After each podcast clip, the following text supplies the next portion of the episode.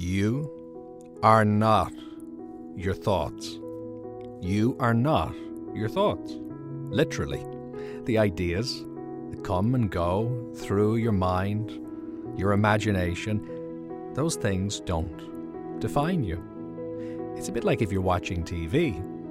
You're watching the program that's on, or you're watching the film that's on, and you start to believe it, even though it might be fiction when you're watching it. If it's a horror film, you start to feel as if you're there in the woods with the zombies.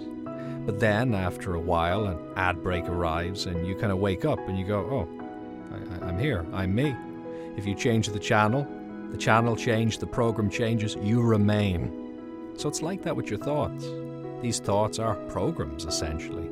So, what channel do you want to have on? What program do you want to have on? What would you rather tune into? You have a choice.